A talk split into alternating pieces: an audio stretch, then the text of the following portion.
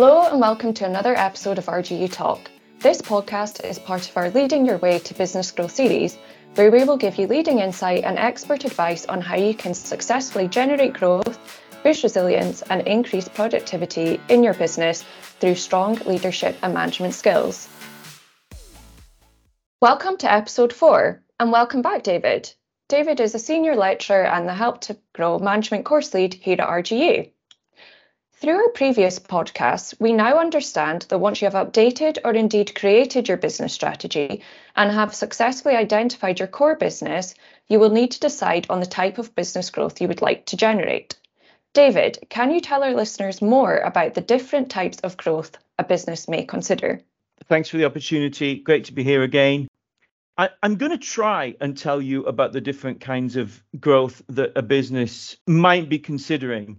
It's actually a pretty difficult thing to do because you might think, well, there's just so many options. But like any good academic, I'm going to reach for my theory emotional blanket. Yeah. Theory works. It really, really helps. That's what we do at business schools.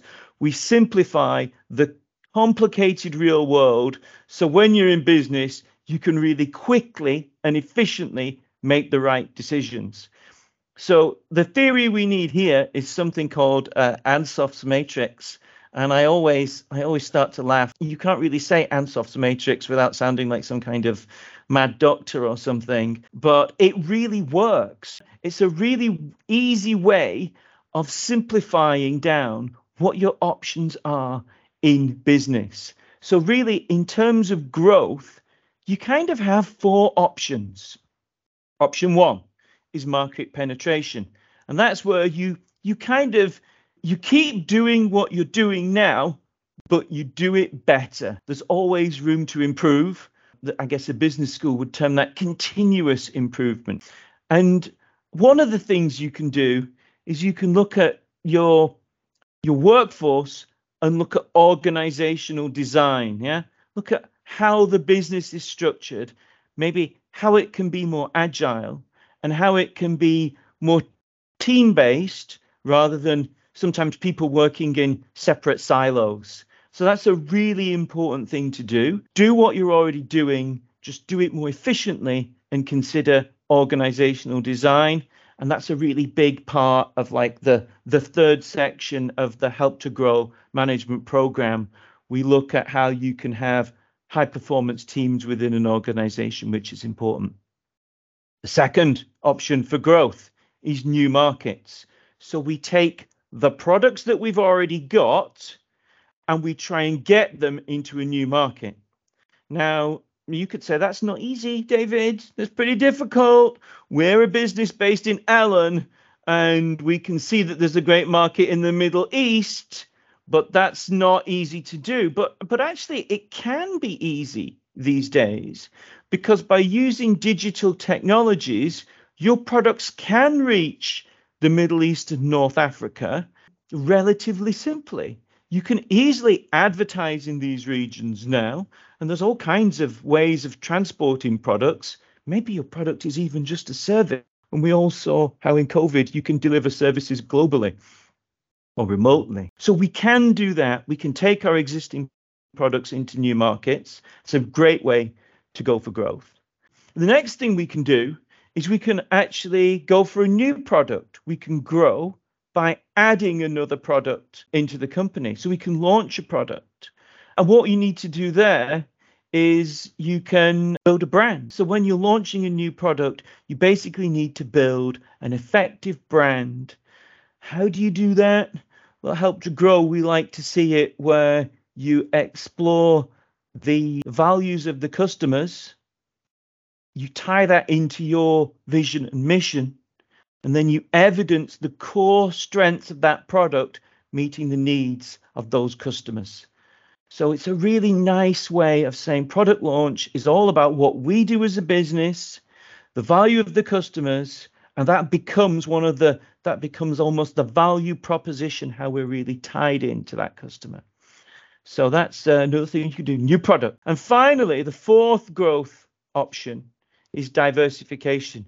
So this is where you've got a new market and a new product. Now, that's a really big challenge because if you think about it, if you're diversifying your existing firm, a new market and a new product is basically a new business within your existing business. Now, this diversification, maybe that's driven by new tech, maybe it's delivered by changing society, maybe it's some other opportunity that you've you've been able to recognize as a firm.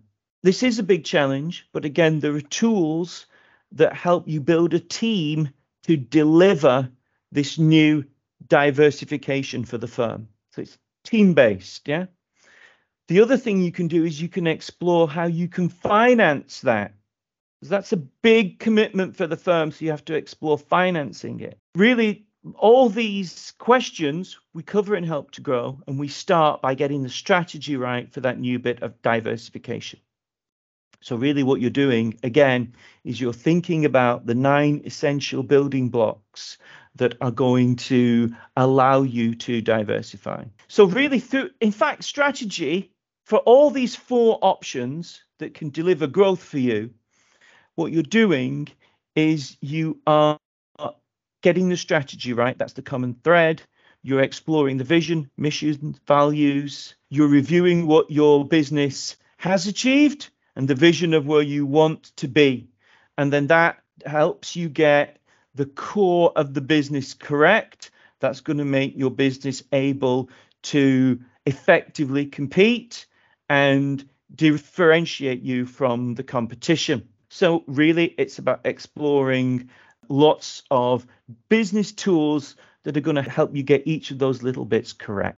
Yeah, and I think I'm taking from this that the key to really achieving growth is to actually simplify it, break it down, understand and explore what it's actually what you want to achieve, and then plan it out. And I think the types of growth you talked through makes it more easy to understand what the business is trying to achieve.